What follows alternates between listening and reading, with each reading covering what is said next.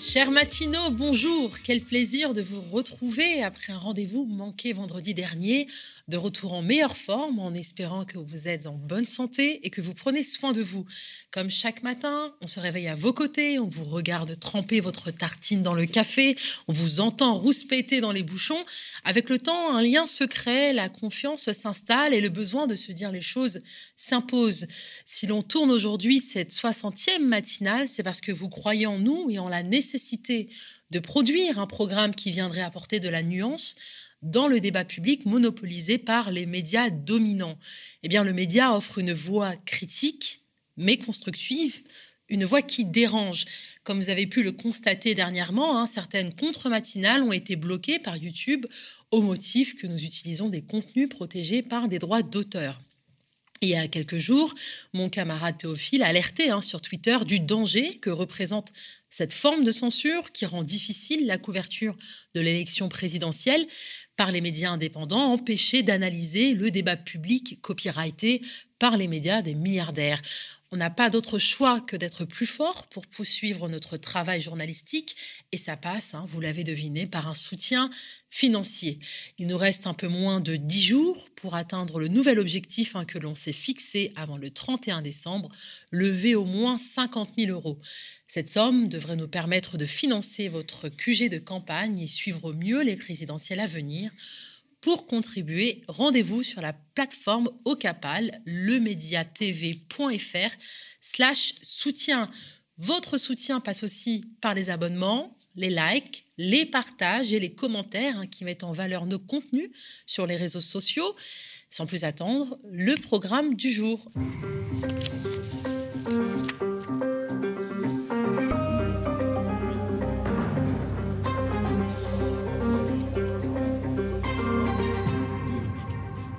Comme tous les mercredis, hein, nous accueillons nos camarades de Radio Parleur. Aujourd'hui, c'est Martin Baudrero qui me retrouvera pour parler d'une mobilisation qui a eu lieu la semaine dernière, mais qui est passée sous les radars médiatiques. La grève nationale dans le secteur de l'animation, avec comme première revendication la revalorisation salariale. Bataille des salaires également hein, du côté de la grande distribution. Depuis la fin de la semaine dernière, hein, des employés Auchan et Carrefour ont entamé un mouvement de grève initié par la CFDT, la CGT et FO. Ils dénoncent des rémunérations trop faibles et réclame la fin des mises en location-gérance des enseignes qui permet aux repreneurs de réduire, voire supprimer les acquis sociaux des employés, mais génère hein, d'énormes profits pour les actionnaires. Tandis que l'inflation devrait atteindre 2,8%, la direction de Auchan n'a proposé aux salariés qu'une augmentation de 2,2% des rémunérations, une offre bien inférieure aux 5% réclamée par l'intersyndicale. Quant à celle de Carrefour, elle n'a proposé d'augmentation que de 1% seulement, soit 13 euros par mois. Et plutôt que d'accéder aux revendications de la CGT de garantir à tous un salaire minimum de 2000 euros brut par mois, la direction a préféré doubler la prime Macron de 100 euros promise au plus bas salaire une mesure ponctuelle hein, qui n'a guère convaincu.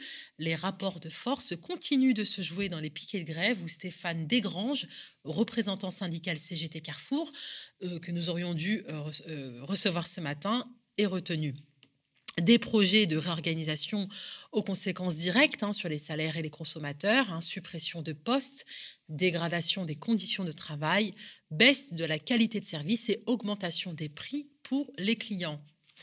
Un autre rendez-vous hein, hebdomadaire que vous adorez, la chronique de David Guiraud, hein, qu'il a choisi de consacrer au pass vaccinal, eh bien ça promet. Nous sommes le 21 décembre et il est 7h28, l'épisode 61 de la contre-matinale. C'est maintenant. Et on commence avec la titrologie. Est-ce qu'il y a une actualité ou un thème qui domine ce matin? Eh bien oui, si l'on s'intéresse aux une des médias indépendants, et c'est la haine de l'autre. On commence avec Mediapart, l'IEP de Grenoble, au cœur d'une nouvelle polémique après la suspension d'un professeur accusé d'islamophobie. On se souvient, il y a neuf mois déjà, le bureau local de l'UNEF a hein, publié sur son compte Twitter une photo dévoilant des collèges nominatifs dénonçant l'islamophobie de deux enseignants. Des affichages rapidement retirés, hein, mais plusieurs fois relayés sur les réseaux sociaux, qui ont fait craindre un passage à l'acte à l'image de l'assassinat de Samuel Paty. Face au tollé, la, section grenobloise de l'UNEF a supprimé son poste et les représentants nationaux ont publié un communiqué condamnant toute haine et tout lynchage public. Eh bien, cette fois, c'est le Figaro hein, qui a révélé le nom et les griefs portés contre le professeur d'allemand, qui a été suspendu le 14 euh, décembre pour quatre mois, en attendant qu'un conseil de discipline se prononce sur d'éventuelles sanctions.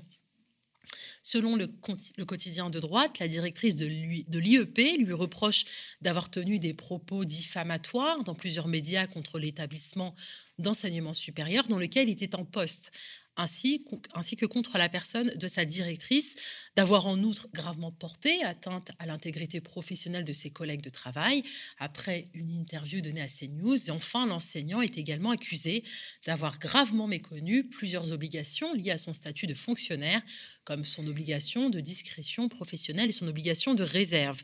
Eh bien, on prend les mêmes et on recommence, hein, de Marine Le Pen à Éric Zemmour, en passant par Éric Ciotti et Valérie Pécresse, tous reprochent à la direction de Sciences Po de mener une chasse aux sorcières et dénoncent une atteinte à la liberté d'expression. Mediapart mène l'enquête et nous instruit sur les nombreuses contre-vérités qui ont été relayées dans cette nouvelle affaire instrumentalisée par la classe politique aidée de ses relais médiatiques. On mène également l'enquête chez nos confrères de Street Press.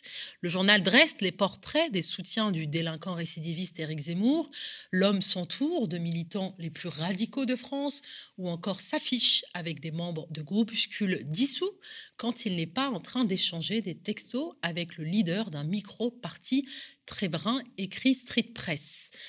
Insécurité, un constat truqué par l'extrême droite. C'est la une de rapport de force hein, qui s'attaque à un grand nombre de contre-vérités autour d'un thème de campagne électorale très porteur, l'insécurité. Le journal nous offre ici un fact-checking qui ferait rougir BFM grâce à un retour en chiffres sur les mensonges qui ont construit le mythe de l'explosion de la délinquance. On y découvre par exemple hein, que les coups et blessures volontaires hors du cadre familial ou encore les vols, qu'ils soient avec ou sans armes, sont en baisse, contrairement à ce que les personnalités de droite et d'extrême droite soutiennent. À l'aube des repas de fin d'année auxquels s'invite Pascal Pro, on vous recommande fortement de parcourir cet article pour y trouver des arguments imparables. La Russie fait les gros titres dans le Figaro, retour sur le géant russe qui fêtera le 25 décembre prochain, les 30 ans de la chute du soviétisme, le Figaro s'interroge sur cet acteur majeur hein, de la scène internationale dont l'impérialisme ne semble pas l'avoir quitté et qui voit des tensions renaître avec son ancien satellite ukrainien le Figaro remet la volonté d'indépendance de l'Ukraine face à la Russie au centre des interrogations. C'est l'événement de la semaine hein, qui mérite notre attention au regard du conflit ukrainien qui, rappelons-le, a déjà coûté la vie à 13 000 personnes depuis 2014. La Croix titre, quant à lui, sur un sujet plus optimiste et se tourne, se tourne vers l'avenir. Il est question du positionnement de l'Europe et de sa politique commune sur les énergies renouvelables. Le journal nous délivre un riche entretien avec France Timmermans, je vais y arriver, et je suis pas sûre d'y avoir arrivé, numéro 2, d'y être arrivé numéro 2 de la Commission européenne chargée du pacte vert, une commission qui cherche à concilier les différentes stratégies des pays membres de l'UE sur la transition énergétique de demain. Le gaz pourrait être un choix avéré du côté allemand, pendant que la France plaide pour plus de nucléaire. Hein, difficile de choisir, n'est-ce pas? Revenons à des préoccupations au sujet desquelles il n'y a pas vraiment de divergence. La question de la stagnation des salaires et du retour de l'inflation, c'est le titre de l'IB Salaire des luttes qui paient. Le journal revient sur une grève engagée par les salariés de Norpain en Normandie le 3 décembre dernier qui s'est conclue par un gain de cause pour ces derniers. Nous les saluons chaleureusement et leur souhaitons de bonnes fêtes de fin d'année après leur courageuse mobilisation. Dans un dossier publié de, double page signé France Durupt, le quotidien revient également sur d'autres luttes en cours dans l'agroalimentaire, le commerce ou encore les transports, bref, dans les secteurs mobilisés pour faire tourner le pays pendant la crise sanitaire, avec un autre point commun, écrit Libé, tous ces travailleurs s'indignent de l'immobilisme du gouvernement qui refuse une réelle hausse du SMIC. Actualité Covid, Le Monde titre Enfants, entreprises, la vaccination en question. Devant la cinquième vague Omicron, la Haute Autorité de Santé valide la vaccination pour les 5-11 ans. Une vaccination qui suscite des questionnements près des parents.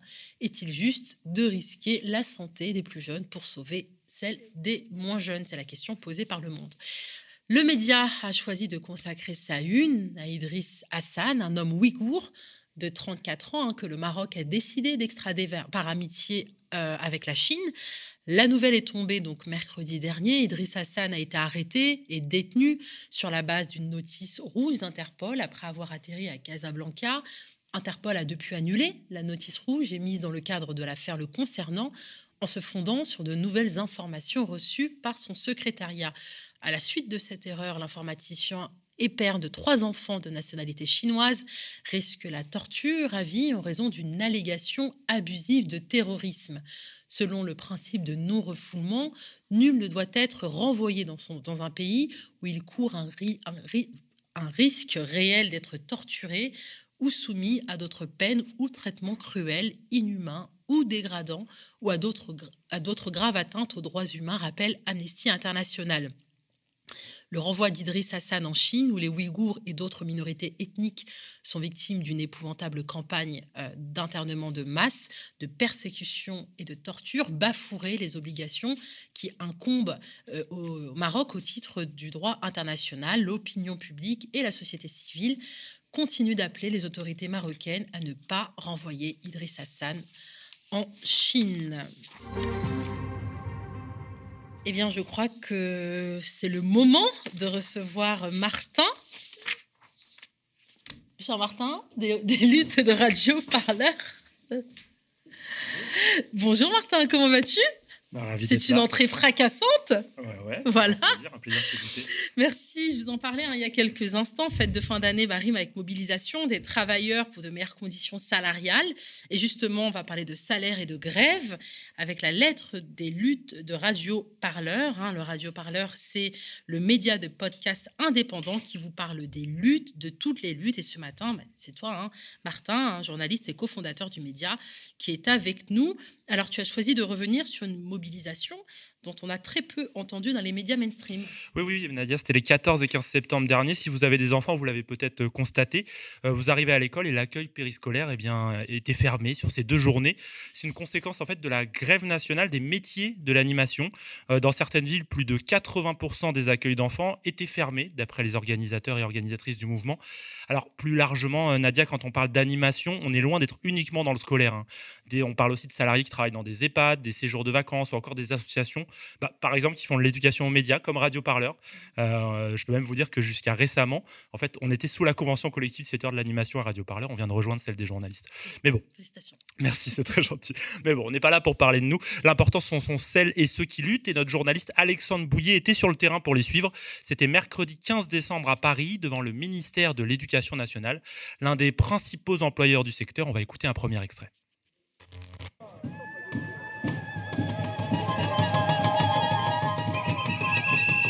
Donc euh, bah, moi je me présente, je suis euh, Sébastien, je suis directeur euh, centre de loisirs sur la commune de Cheville-la-Rue dans le 94. Et donc là aujourd'hui, eh ben, on est venu sur Paris au ministère de l'Éducation nationale et de la jeunesse et des sports pour pouvoir expliquer un petit peu ce qui ne va pas dans notre métier alors nos revendications, nous déjà, c'est la première chose, c'est pour les, les vacataires, euh, qu'ils aient des vrais contrats, parce que là actuellement, ils ont des contrats qui sont précaires, saisonniers, des CDD qui sont renouvelés euh, tous les mois. Donc on demande une titularisation à taux plein pour euh, tous les animateurs vacataires.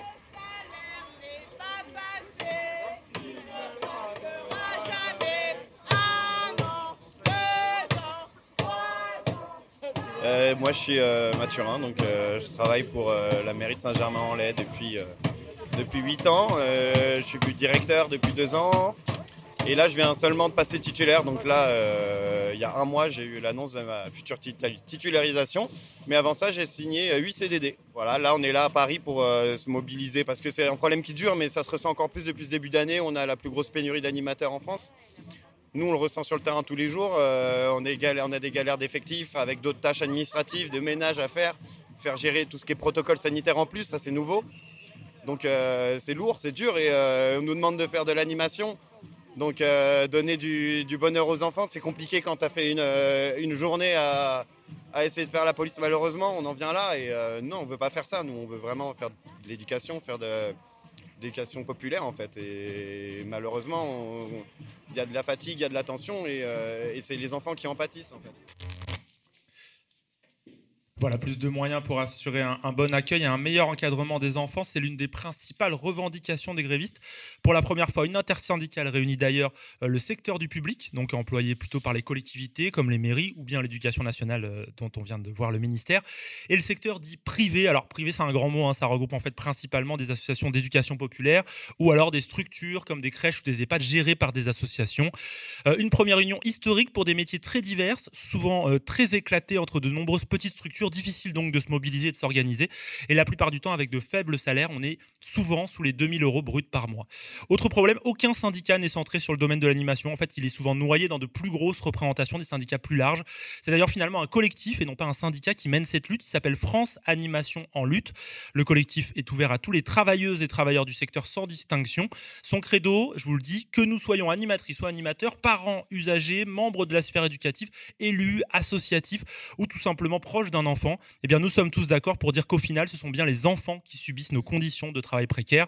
La fin de la précarité, justement, c'est l'autre grande revendication de ce mouvement. On écoute ça.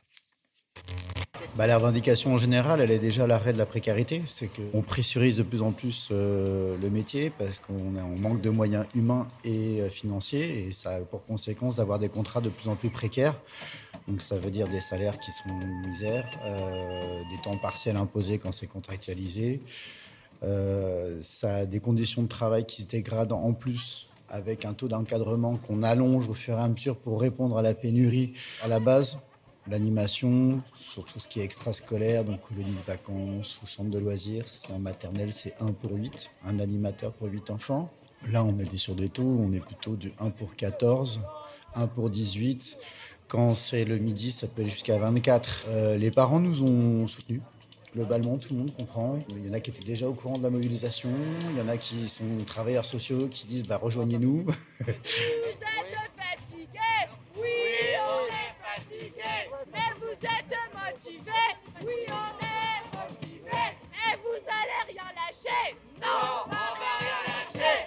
voilà, ils vont rien lâcher. D'autres journées d'action sont à prévoir dans les prochains mois. Et en parlant de mobilisation, parmi les revendications des animateurs et animatrices, tu l'évoquais tout à l'heure Nadia dans le sommaire, il y a la revalorisation des salaires. Et si on vous en parle, c'est parce que je pense que vous allez retrouver régulièrement des mouvements liés aux questions salariales sur le média, à mon avis, et dans la lettre des luttes ces prochains mois. La semaine dernière, on vous parlait par exemple dans la lettre élue de les je recommence. La semaine dernière, on vous parlait par exemple dans la lettre des luttes de Auchan. C'est le deuxième groupe de grande distribution en France. C'est le fleuron de l'empire Mullier. Alors, si ça vous dit rien, est-ce que vous connaissez Decathlon, Le Roi Merlin ou encore Truffaut? Eh bien, tout ça, c'est la même boîte, le même propriétaire, la famille Mullier, l'une des plus grosses fortunes françaises. Au passage, plusieurs de ses membres vivent juste à la frontière belge, côté belge, dans un confortable exil fiscal.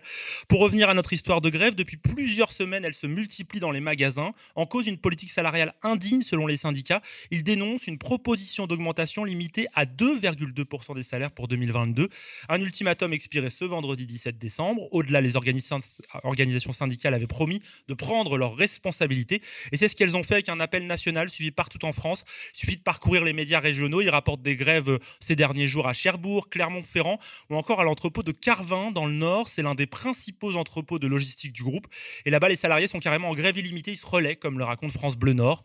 Alors, pourquoi cette colère et pourquoi je vous dis que ce type de grève va être amené à se multiplier?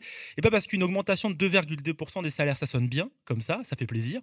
Mais en fait, c'est sans compter sur l'inflation. Je vous fais un petit point économie. En 2021, elle devrait atteindre 2,8% selon l'INSEE.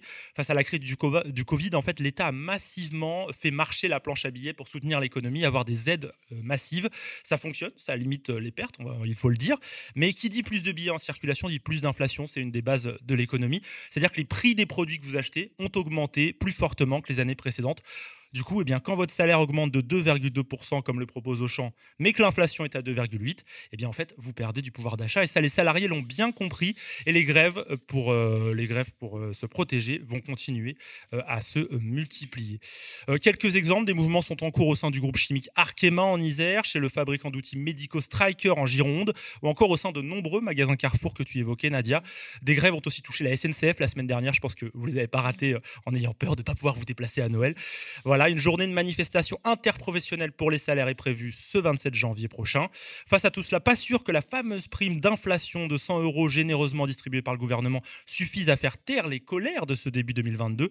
En tout cas, dès le mois de janvier, chez Radio Parleur, et j'en suis sûr aux médias, on sera comme toujours sur le terrain, mobilisé pour vous raconter toutes ces mobilisations. Et oui, merci Martin. On va suivre tout ça avec attention hein, euh, et on espère que ces, mouvements euh, pour de meilleurs salaires vont, vont, apporter des fruits.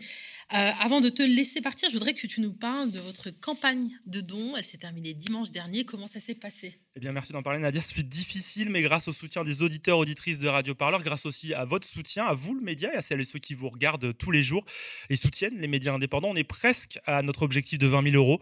On a un peu plus de 17 000 euros. C'est déjà pour nous euh, bah, une grosse somme. On est assez content. Si ça vous dit de nous aider d'ailleurs à atteindre les 20 000 euros, euh, bah, en fait, on peut toujours donner hein, les dons sur Radio Parleur. Il y a des campagnes de dons, mais en fait, c'est toute l'année et on a toujours besoin de soutien. Une aide énorme pour continuer à vous proposer des podcasts dédiés aux luttes sociales, des podcasts libres, indépendants, sans aucun milliardaire aux manettes, ça c'est toujours sympa. Rendez-vous donc sur notre site radioparleur.net slash don. Un énorme merci pour votre engagement euh, à nos côtés. Merci aussi aux médias de nous soutenir dans, cette, euh, dans ce combat que vous menez aussi en ce moment. Donc on espère que ça va le faire. Merci Martin et bravo pour cette campagne de dons. Avec grand plaisir. On se retrouve donc le 5 janvier avec une nouvelle chronique et on n'oublie pas hein, de souscrire à la newsletter de Radio Parleur. Elle est gratuite en plus de ça et ça permet de ne rien rater des mobilisations à venir. Avec les présidentielles qui arrivent, eh bien, soutenir les médias indépendants devient une nécessité. On est d'accord, euh, on est d'accord sur Saint-Martin et ça tombe bien. Nous sommes dans la dernière ligne droite de notre campagne de dons pour financer la rentrée prochaine de la contre-matinale. Effectivement, une campagne politique, ça coûte cher aux politiciens, à leur parti, mais c'est également, euh, ça a un coût également euh, pour les médias qui, qui la racontent, cette campagne. Et donc, c'est le moment hein, de nous aider à continuer l'aventure inédite de cette contre-matinale politique quotidienne. On a atteint le palier des 30 000 euros, ce qui est une belle somme. Merci encore pour votre soutien. Eh bien, on ambitionne d'atteindre maintenant le palier des 50 000 euros. Et qu'est-ce qu'on va faire avec cet argent? Eh bien, recruter des reporters vidéo hein, qui iront au plus près des candidats, raconter leur campagne, décrypter leurs choix et interroger leur stratégie. Découvrez les détails de notre campagne de dons sur campagne.lemediatv.fr. Est-ce qu'on accueille David Guiraud ou pas? Est-ce qu'on a mis le tapis rouge? Merci Martin, à très vite. Me voilà. Mais voilà. Deuxième entrée fracassante. Bah, tant qu'à faire, je bois de l'eau. Bertrand, tu vois pas de. Je, peux boire là hein, C'est bon Ok. Comment... Comment ça va, David? Ça va très bien. Bon, tu vas nous parler du, du pass vaccinal? Oui. Bonjour à tous et à toutes. Bon, on va pas se mentir, mhm. les nouvelles sont pas tip top super pour notre système démocratique. Nous sommes en train de glisser vers une société de contrôle et ce que mijote le gouvernement, bah c'est pas tip top parce que vous comprenez, c'est la crise. Alors, tremblez français, le variant Omicron arrive. Il y a une forme de régularité qui se dessine du côté du gouvernement et qui consiste à dire la chose suivante bah, c'est la merde. Hein euh, et on n'a rien prévu d'autre que de réduire les libertés collectives pour affronter euh, l'épidémie. Le schéma commence à être euh, bien rodé, ça tient en trois mots d'ailleurs, crise, peur, autoritarisme. Mais pourquoi vous inquiétez? Après tout, nous sommes en République. Notre président est élu démocratiquement, hein, Nadia Je vous vois tout de suite rouspéter. Lui face, pour faire un barrage à l'extrême droite, bien je, évidemment. Je vois que tu rouspètes, que tu t'agites, alors que vous le savez, en France, c'est la démocratie. Regardez, je vous donne la preuve avec quelques exemples. Les décisions sont prises au sein de l'exécutif de manière collégiale. Bon, d'accord, dans un conseil de défense, tenu au secret défense, où le président est maître de tout, il peut inviter tel médecin qui veut, telle personne, il peut même inviter son oncle, euh, s'il veut, mais là, je trouve que vous chipotez. Euh, autre exemple, alors, l'opposition est consultée. Enfin, seulement pendant les périodes de pic épidémique, hein, pour euh, lui demander de dire oui à tout ce que fait le gouvernement, parce qu'en période de reflux de l'épidémie, on va quand même pas non plus perdre du temps à écouter les propositions de l'opposition. Bon, vous avez compris? Vous êtes convaincus? Oui, non? Non? Bon, bah, de toute façon, le gouvernement s'en fout, hein, donc c'est pas grave. Il préfère tourner en rond depuis deux ans avec la même méthode, la preuve en vidéo très récente. Bonsoir, je vous retrouve euh, pour une seconde fois dans cette journée, ce qui me permet d'abord de vous faire euh, un point actualisé sur euh, la situation sanitaire que nous connaissons dans notre pays. Près de 73 000 cas positifs ont été détectés hier dans notre pays, ce qui correspond à une hausse de l'ordre de 15% par rapport au lundi précédent. Alors, c'est marrant. J'ai comme un sentiment de déjà vu avec ces annonces, déjà curieuse impression d'avoir déjà vécu cette scène. Je crois que c'était avec la deuxième vague, et puis je crois que c'était un peu pareil avec la troisième vague, puis il y a eu la vague Delta, maintenant il y a la vague Omicron. C'est fort possible, Nadia, qu'avec des gens comme ça aux manettes, on puisse imaginer assez facilement la France en 2073. Allez, je vous fais la reconstitution d'un discours présidentiel. On y va, hop, main croisée, hein, tu te souviens? Bibliothèque, fond vert, bibliothèque, s'il vous plaît. Alors, on y va. Mes chers compatriotes, nous affrontons aujourd'hui la 948e vague de Covid avec un variant zériton extrêmement virulent. Et nous allons devoir prendre des mesures fortes face à l'urgence. Il faut que je regarde là hein, pour la caméra. Hein. Oui, c'est ça. Afin de limiter la diffusion du virus, il est extrêmement important que chacun d'entre nous reste mobilisé et demeure vigilant. Il y a urgence. Nous devons tout faire pour arrêter cette nouvelle vague épidémique. C'est pourquoi tout échange téléphonique doit désormais faire l'objet d'une déclaration préalable en préfecture. Seules les voitures avec une plaque d'immatriculation contenant au minimum les lettres A, J et M, plus le chiffre 78, sont autorisées à rouler lors des jours impairs et de pleine lune. Les contacts amoureux et affectifs sont bien évidemment toujours autorisés, à condition qu'ils soient effectués avec une distance de 8,75 m et le port du masque sur les orteils reste obligatoire pour les individus munis de claquettes chaussettes circulant à l'air libre. Voilà, bon, on n'est pas encore là, hein, mais on commence quand même à sombrer dans le grand n'importe quoi. Et il y a une dernière trouvaille, trouvaille en date du gouvernement, c'est le pass vaccinal en entreprise. Une mesure qui a le don de dresser contre le gouvernement à la fois les syndicats de salariés et l'organisation patronale du MEDEF, mais c'est peut-être ça au fond, l'unité euh, nationale que recherche Macron. Et tant pis si au passage, le gouvernement construit une politique sanitaire sur une petite pyramide de mensonges et de promesses rompues qui feraient pâlir de jalousie l'Égypte antique. Et oui, parce que le pass vaccinal en entreprise, Nadia, quand on en a parlé, moi j'ai tout de suite pensé à notre cher ministre du Travail qui déclarait quelque chose de curieux il y a presque un an, jour pour jour, c'était le 26 décembre 2020. Écoutez plutôt Elisabeth Borne être très clair, hein. ça n'est pas au travail qu'on se contamine. Ensuite, on veut encourager le télétravail. Je, le dis parce que, comme je l'ai indiqué, il y a un protocole nationale en entreprise qui impose des règles très strictes. Moi, je rappelle que dès le 1er septembre... Pardon, à vous entendre, on ne se contamine ni dans les transports, ni euh, au travail. On se contamine que chez soi. Et en même temps, on nous dit de rester chez soi. Donc, c'est vrai qu'on ne comprend plus trop quand on entend ça. C'est bien au travail qu'il y a quand même un risque de contamination. Non, moi, je ne peux pas laisser dire ça. Le protocole national en entreprise, il est très strict. Depuis le 1er septembre, dès le 1er septembre, on avait imposé le port du masque quand vous êtes dans un espace de travail partagé. Et franchement, il y a moins de 1% des contaminations qui se sont faites sur le lieu de travail. Euh, tiens, tiens, tiens. Fact-checking ou pas? Alors, comme ça, on se contamine au travail, finalement Bande de cachetiers, vous nous aviez caché ça, hein euh, Faites attention, hein, parce qu'encore un peu, on va finir par croire que vous vous contaminez aussi dans les transports en commun, comme le RERB. Mm. je rigole, mais mm. Imaginez, justice, c'est le cas.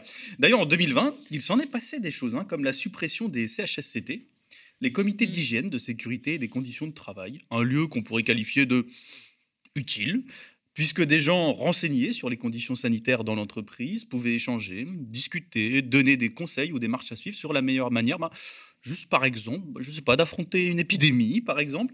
Et on a beau demander leur rétablissement, c'était peine perdue. On a donc un gouvernement qui a réussi l'exploit de supprimer une instance utile à la riposte sanitaire et de proposer juste après un pass sanitaire en entreprise. Voilà. Obliger plutôt que discuter, forcer plutôt que convaincre. Voilà avec le pass vaccinal dans l'entreprise un bel exemple de la méthode Macron qu'on pourrait aussi résumer de la manière suivante, un peu plus ramassée. Tu la fermes et tu bosses, et si t'es pas content, tu n'as plus de vie sociale. Oui, vous aurez remarqué que je parle désormais de passe vaccinal et de fait d'obligation vaccinale, parce que ça aussi, c'est dans les cartons du gouvernement. Regardez donc notre ministre de la Santé assumer cela tranquillement chez nos confrères de Brut.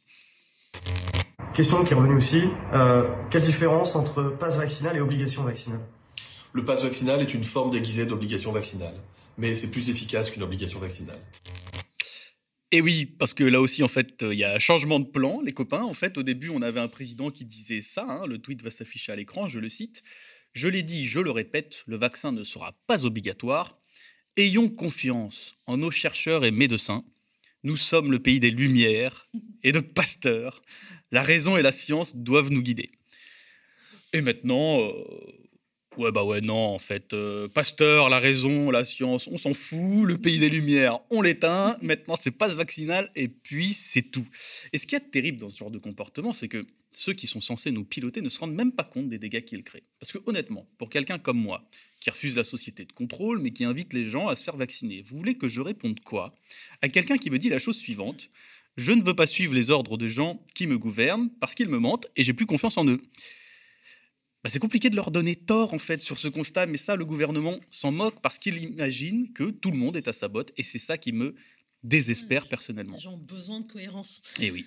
Mais bon, ça me désespère, mais quand je vais mal, je pense à la présidente de la commission des lois, qui va probablement moins bien que moi. C'est la députée Yael Braun-Pivet qui affirmait la main sur le cœur le 13 mai 2021 sur France 5. Je vous la cite. J'ai tenu à inscrire noir sur blanc dans la loi qu'un restaurant, un cinéma ou un théâtre ne pourra pas exiger le pass sanitaire.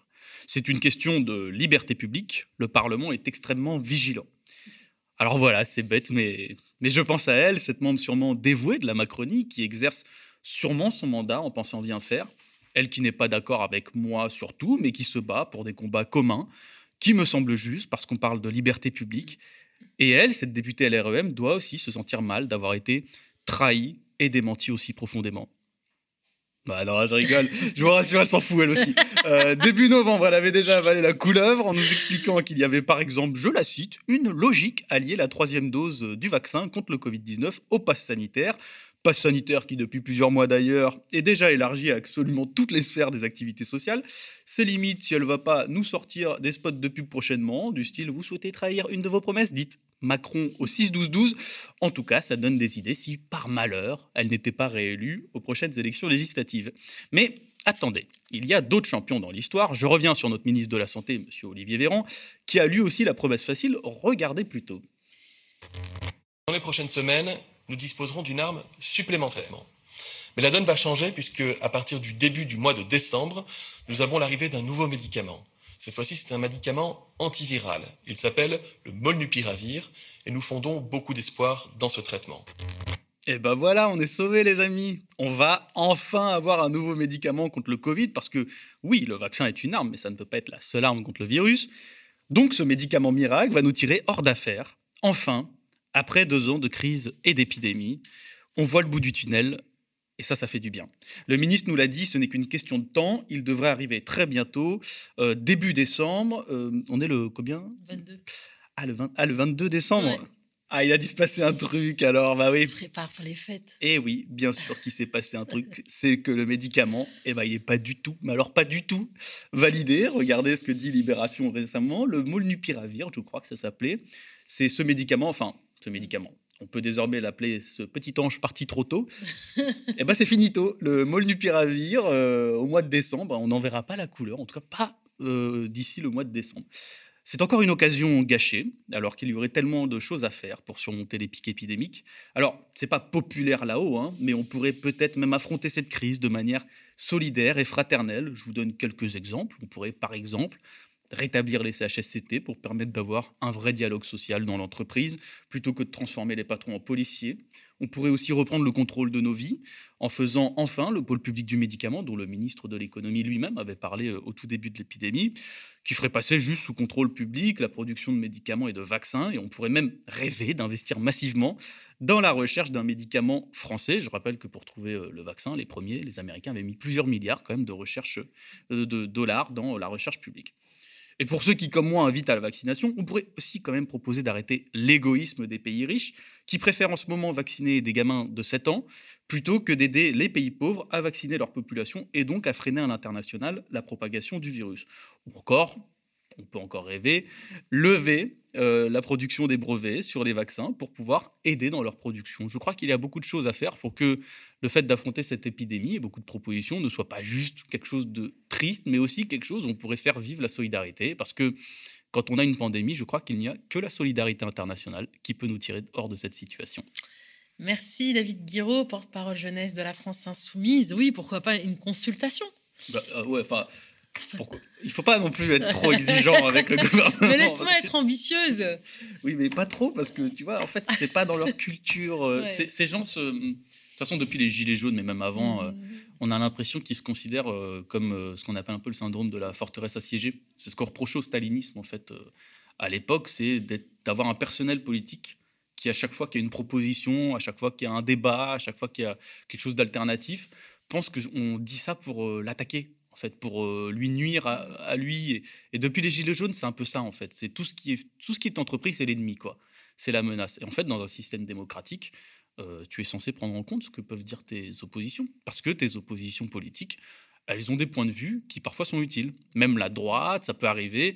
La droite est implantée dans certains milieux sociaux. Et donc, des fois, elle relaie des choses de certains milieux sociaux avec lesquels on n'est pas d'accord, parfois mais qui existent, quoi. Je veux dire, voilà, ils sont rattachés à certains milieux patronaux ou autres. Ça peut arriver de se dire, bon, bah, si même eux, ils relaient les préoccupations du patronat, qui dit qu'ils n'ont pas très envie de devenir des policiers euh, dans l'entreprise, bah, peut-être que ça s'entend. Mais non, c'est toujours, selon la Macronie, euh, de la politique politicienne, de l'affaiblissement du président, de l'affaiblissement du système démocratique pour profiter de la crise, etc. Et en fait, euh, bah, ils ne pensent pas qu'on est juste des gens honnêtes et sincères dans notre démarche. Quoi. Bon, on doit encore tenir quoi, cinq mois? Ah mais moi je, moi je moi je vois pas le. Est-ce que tu tiens bon Tu pourras tenir bon? Mais moi en fait j'ai très peur. Honnêtement, j'ai moi ce qui me fait le plus peur c'est que euh, un jour il y a un... parce qu'à force de se diffuser euh, dans le monde, un jour on se tape un variant qui soit résistant au vaccin. Et alors là c'est retour à la case départ quoi. Et moi c'est moi c'est ça qui me qui m'effraie parce qu'en fait euh, tant qu'on n'aura pas vacciné le monde entier, euh, déjà, il y a quelque chose de simple, c'est que le virus continuera à se diffuser, à avoir des variants. Mais il peut aussi arriver, il faut pas mentir aux gens, que qu'il y ait un jour un variant, même si là c'est un peu la politique du pire, mais je pense que c'est utile pour se projeter dans le futur, un variant qui soit résistant ou plus résistant au, vaccin. Et dans ce cas-là, il peut pas y avoir que le vaccin. Et ce qui a été fait depuis le début par le gouvernement, je ne sais pas si tu te souviens, mais pendant deux ans, on nous a dit il n'y a que le vaccin qui va nous sortir de la crise. Et donc, on n'a pas investi massivement parce que c'est de la production, en fait, c'est de la recherche. Mais quand on ne met pas, euh, comme les Américains, des milliards euh, d'euros ou de dollars dans euh, la recherche, par exemple, sur un médicament, eh ben on se retrouve avec des recherches qui boitent. Alors, ça ne veut pas dire qu'en mettant 2 milliards, je sais pas, 2 milliards d'euros dans la recherche d'un médicament, automatiquement, on va trouver un médicament. Mais au moins, on s'assure que le taf est bien fait et que, tous les efforts sont mis dans, cette recherche-là. Parce qu'il n'y a pas que le vaccin, il n'y aura pas que ça. Là, aujourd'hui, il y a des urgences euh, qui sont euh, saturés, parce qu'il y a des gens non vaccinés, c'est vrai, parce que le fait de ne pas avoir le vaccin augmente le risque de forme grave, mais il y a de toute façon dans les vaccins pas 100% d'efficacité.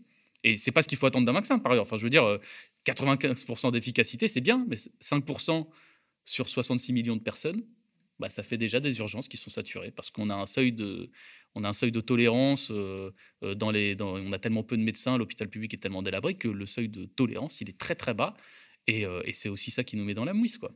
Donc euh, là, c'est dur. Oui, c'est pas. Mais bon, il y a urgence, il faut accepter tout ce qu'on nous dit de faire. Voilà, à chaque fois, on nous dit la même chose. Il y a urgence, arrêtez de réfléchir. Ouais, c'est ce que tu dis justement, c'est qu'on a présenté le vaccin comme la solution. Et le fait qu'on exige des vaccinés aussi qui passent des tests PCR et antigéniques pour certains déplacements, etc. Donc ça ajoute, tu vois, la confusion à, une incohérence, tu vois, dans des décisions qui sont, qui sont prises. Et donc... Sur les tests, c'est, sur les tests, c'est ce qui se passe est la chose la plus bête au monde. C'est-à-dire qu'en fait, les gens qui ont le plus besoin de se faire tester, c'est-à-dire les gens qui ne sont pas vaccinés, c'est payant pour eux. Tandis que les gens qui ont moins besoin de se faire tester parce qu'ils ont moins de risques, parce qu'ils sont vaccinés, c'est gratuit. Rien que ça, c'est débile. Je veux dire, moi, je. Enfin, c'est pour encourager la vaccination, parce que franchement, payer 25 euros. À... Ben oui, mais, oui, mais d'accord, c'est pour, empêcher c'est pour euh, encourager la vaccination. Mais, mais c'est débile ce qui se passe en ce moment, parce qu'en ce moment, on a besoin de savoir qui, est, qui, est, qui, qui a le virus ou pas. Enfin, je veux dire, il y a. Peut-être en période de reflux, on peut discuter, mais là, quand, quand le variant Omicron est arrivé, le nombre de, tests avait chuté dramatiquement bah, parce que c'est payant. Donc les gens qui ont le plus euh, intérêt à le faire, ils vont pas se dire je vais me faire, je vais pas me faire tester tous les deux jours, c'est pas normal.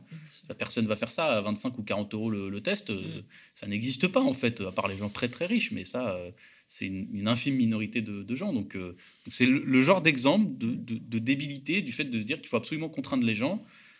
Et pareil sur la sur la vaccination, moi j'ai vu les courbes, on en avait déjà parlé, mais après le discours de Macron, la vaccination, pendant 15 jours, bon, ça double pendant 15 jours. Mais les gens n'avaient pas arrêté de se faire vacciner. En fait, rien ne dit qu'une campagne d'information, de sensibilisation euh, aurait marché. Et j'étais sur, euh, je crois que c'était sur LCI avant-hier, mm. où en fait j'étais en face de notamment Mathias Vargon ou autres, qui, qui sont des gens qui reconnaissaient une chose. C'est que j'avais dit, par exemple, je ne comprends pas pourquoi on n'a pas voulu ouvrir un débat sur les effets secondaires du vaccin, parce qu'il y a plein de gens qui s'inquiètent de ça. Et, et, et, moi, j'en ai vu, il y a ça sert à rien de faire dans l'alarmisme, mais il y a des effets secondaires qui sont pas toujours très graves, mais juste en fait, vu que les gens ils ont peur d'avoir des effets secondaires, pourquoi on n'a pas reconnu qu'il y en avait quelques-uns, tout en disant que c'était pas forcément euh, la panique totale, mais on n'a pas reconnu ça parce que moi je, voyais plein de gens qui voulaient pas y aller parce qu'ils avaient peur de ça et qui savaient pas vers qui se tourner en fait. Moi, les gens de mon âge, je sais que par exemple pour les personnes un peu plus âgées qui peuvent avoir peur des, effets secondaires, euh, le médecin traitant peut aider, peut avoir la discussion. Mais moi, par exemple, les gens de mon âge, ils voient pas souvent leur médecin traitant en fait. Donc en fait, ils n'ont pas cette discussion sur les euh, effets secondaires et, on est là. Et le gouvernement a jamais fait une campagne de sensibilisation pour dire bah voilà, il y a tel ou tel effet qui peuvent venir. Faut contacter telle ou telle personne si ça vous arrive. Vous serez peut-être euh, dédommagé. Euh, voilà, si vous avez des éruptions cutanées, eh ben on va vous aider à payer le traitement. Enfin des choses bêtes, mais mais mais, mais ça aide les gens. Ouais, ça, rassure de se dire mmh. que même s'il y a une petite galère, eh ben, euh, on est ensemble, quoi. Voilà, on est derrière vous, on vous aide, on vous prend en charge euh, et on vous aide à, voilà, même à payer financièrement. C'est pas très grave. Des éruptions cutanées, ça peut être une pommade, ça peut durer trois jours, deux semaines. mais c'est lourd, quoi, dans la vie des gens. Et vu que ça a existé, moi, j'avais des gens qui me disaient, bah, bah j'ai peur, mmh. notamment les femmes, parce qu'il y a eu la question de, des, interruptions, des interruptions de règles. Mmh. Et c'est souvent des interruptions de règles qui sont pas très graves, c'est temporaire mais les femmes qui, qui, ont un rapport à la fertilité qui est différent des hommes, par exemple, elles se disent, mais voilà, moi, je, je, fais attention. J'ai des amis, ils voulaient, par exemple, j'ai, moi, j'ai des gens qui veulent avoir un enfant, bah, qui ont peur, et c'est pas irrationnel, en fait. Euh, c'est pas débile d'avoir un petit peu peur. Euh, ouais, voilà. C'est, c'est... Et dans ce cas-là, si tu leur dis, bah, c'est obligé, et puis c'est comme ça, bah, eux, ils veulent avoir un enfant. Donc, en fait, le calcul dans leur tête, euh, il est déjà fait. Ils ne sont pas convaincus. Ils préfèrent avoir un enfant et donc pas de vie sociale pendant quelques temps que, de prendre ce risque, selon eux, ce qui est ce risque. Et en fait, moi, je suis sûr qu'en discutant avec ce type de public, euh, on aurait pu arriver beaucoup plus vite à ce que les gens se vaccinent plus vite, en fait, plutôt que de dire euh, on vous contraint. Alors, il y a un pic à chaque fois de vaccination, puis ça redescend, puis ça revient, puis ça redescend. Parce que les gens, ils ne sont pas convaincus de la démarche. Donc, euh, vu qu'il faut faire des rappels tous les ans, a priori, tous les ans, on va avoir ce même problème. Merci David. N'hésitez pas à réagir en commentaire hein, de, cette, vidéo, participez euh, au débat et enrichissez-le, euh, comme vous avez l'habitude de le faire. Hein. Euh, on vous remercie aussi beaucoup pour bah, d'animer euh, ce forum et de, poursuivre les échanges euh, euh, sur les réseaux sociaux. on ne va pas vous retenir plus longtemps. J'ai envie de dire, on peut essayer de, quitter les internautes avec une nouvelle un peu plus bah, joyeuse. C'est la fête, c'est les fêtes de fin de, fin d'année qu'on espère très bonnes pour vous. J'espère que parce que c'est vrai que moi je vous revois pas. Mm. Que la semaine prochaine, a priori, c'est la pause. Euh, non, mais il y, a plein de choses qui se passent en ce moment. Par exemple, j'ai vu qu'il y avait des mobilisations de collectifs de danseurs. Par exemple, parce qu'on parle de fêtes, on parle de réjouissance. En fait, il y a plein de secteurs de la société bah, qui se mobilisent. Je les ai vus en sortant de chez Cyril Hanouna. Mm, mm. Ils étaient devant, euh, chez TPMP.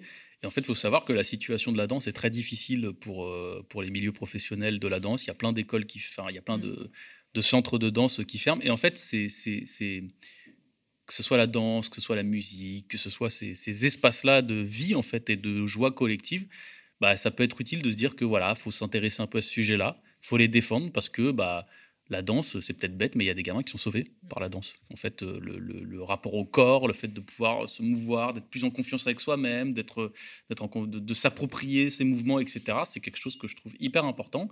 Et c'est des belles choses. Voilà, pour les fêtes, c'est des belles luttes aussi qu'on peut, qu'on peut commencer à regarder. Je pense que j'en reparlerai euh, à la rentrée parce que là, on n'a pas trop le temps. Ouais. Mais, euh, mais c'est ça aussi, euh, ce qui fait que, que, que- qu'on a des moments de bonheur, de réjouissance. C'est, c'est ces petites luttes-là, c'est cette attention qu'on porte aux autres quand ils nous disent bah voilà, on a besoin d'aide, de solidarité.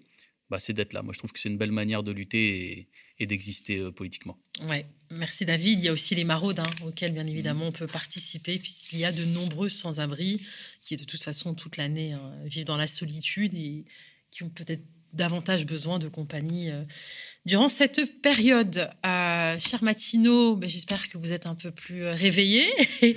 Euh, bien évidemment, vous pouvez retrouver cette émission en replay. Le lien de la cagnotte, hein, la campagne de levée de fonds, donc touche à sa fin le 31 décembre, un peu moins de 10 jours pour atteindre ce palier des euh, 50 000 euros. Le lien figure en description de la vidéo. Euh, je vous souhaite une très belle journée. On se retrouve donc à compter du 5 janvier. Pour ma part, c'est la dernière contre-matinale euh, de l'année, mais vous retrouvez euh, Théophile, je crois bien, demain. Très très bonne journée. Prenez soin de vous et de vos proches. Oui, exactement. On vous souhaite peut-être présenter déjà euh, bah, les meilleurs vœux, nos meilleurs vœux pour l'année euh, qui, on espère, sera un peu plus gai que celle-ci. Je pense que la meilleure, euh, la- la- le meilleur vœu que l'on puisse attendre, c'est la, la santé. La santé et l'amour. La santé et l'amour, ouais. Ouais. Amusez-vous, réjouissez-vous. euh, Profitez de votre famille, profitez de vos proches. Et n'oubliez pas de dire que vous les aimez. Oui, et Voilà. petite pensée à ceux qui sont isolés, du coup, Bien à cause sûr. de tout ça. Euh, aussi, hein. appelez-les pendant la soirée, appelez-les, faites un petit visio, là, montrez-leur que ça va et que, et et que se retrouvera très vite. À bientôt!